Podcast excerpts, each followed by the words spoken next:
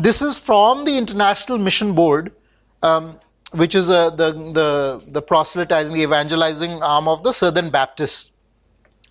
And so the quote there is, "Declare his God's glory among the heathen, his wonders among all people."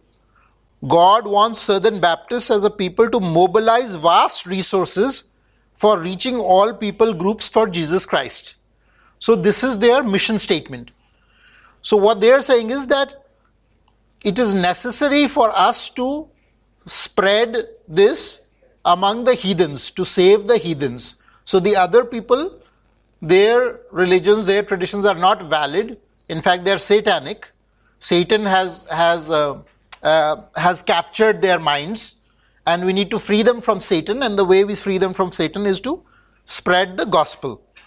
This is their point of view.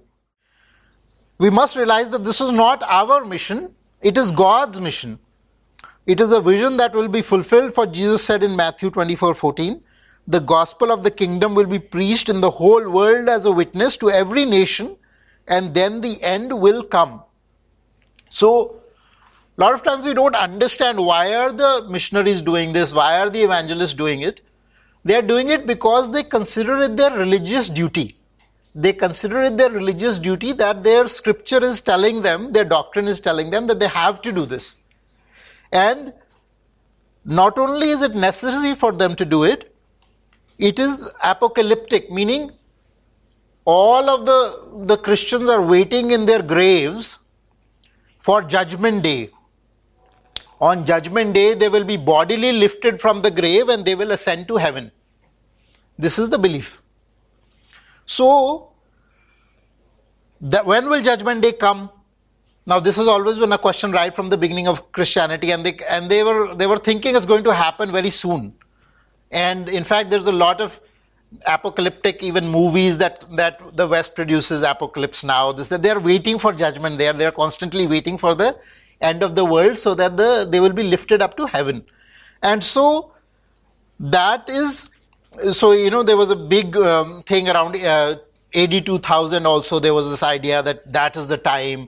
But from centuries, somebody or the other has been predicting that Judgment Day is about to come now, and we will finally get liberated, because they're all rotting in graves. You know, they have to get liberated from there and go to heaven. So then there's the belief system which says that, okay, maybe the once we preach the gospel to the whole world, then the end will come.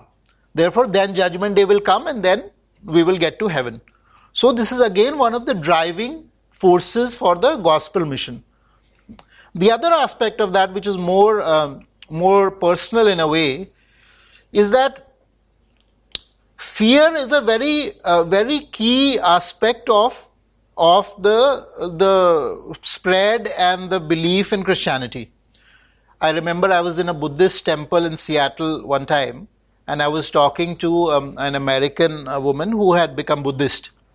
So I was speaking to her about her experience, and she said, I asked her what was the biggest difference for her. She said the biggest difference was freedom from the terror of hell. Freedom from the terror of hell. What is this terror of hell? And this happens in Islam as well. You believe because you're a Christian you're going to heaven, but you never really know for sure. Maybe you're not a good enough Christian. Maybe your belief is not strong enough, right?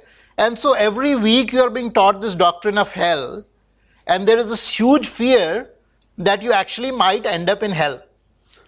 And children are terrified of this. I mean, this is something that creates terror in children, because you're going there, they're preaching, hellfire and damnation is going to happen. So there's all these, graphic details. In fact, there was a big best-selling American book called Taken Away or something, I forget the title. There was a whole series where they were talking about what is hell like. They were describing it in graphic detail. So there is this terror of hell.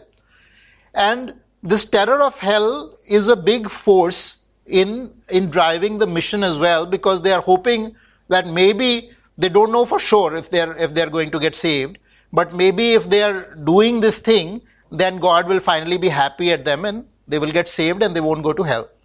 Right, so that is another motivation. And then finally, if they do that, then every nation then the end will come, and then Jesus will take them away to heaven.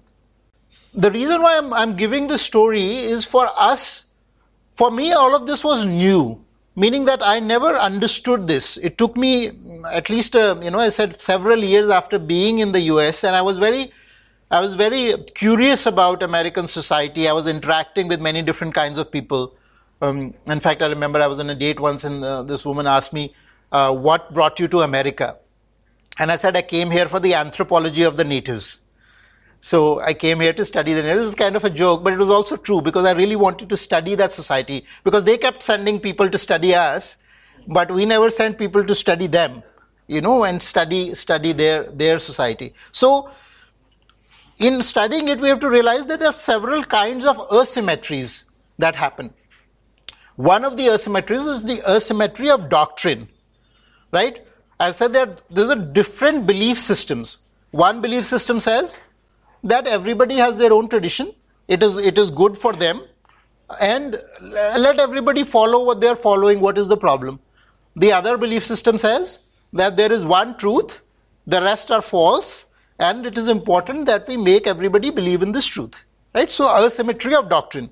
So that asymmetry comes from the Joshua Project, you'll find. Go therefore and make disciples of all the nations. This is the asymmetry which is driving the mission. So what is the Joshua Project? There was a project before this called the AD 2000 movement. So there was a lot of, they had a lot of belief around this 2000 years after Jesus came, that maybe that was the apocalyptic moment, judgment day will happen. And so they were driving towards saying, okay, 2000 years have passed and we still have not converted the entire world. So we really need to focus on it. So if you read, I read the documents in the 1990s on this AD 2000 movement, and they were like saying, in fact, their slide deck said, just like Coke is there in every city, in every place, we need to market our mission like Coke is doing its marketing. And we need to have this whole marketing effort that will bring this to the entire world. And this is the biggest multinational on the planet in terms of its marketing effort. They have the Jesus film. I don't know what the current count is, but it's like translated into maybe 800 or 900 languages. So they'll go to some small tribal place. That tribe has never seen a film in their language, but these people have studied the language and dubbed it. And in that film, Jesus is asking them to come to him, right? So imagine the impact, that creates. So this is the biggest multinational marketing effort that dwarfs any multinational corporation on the planet.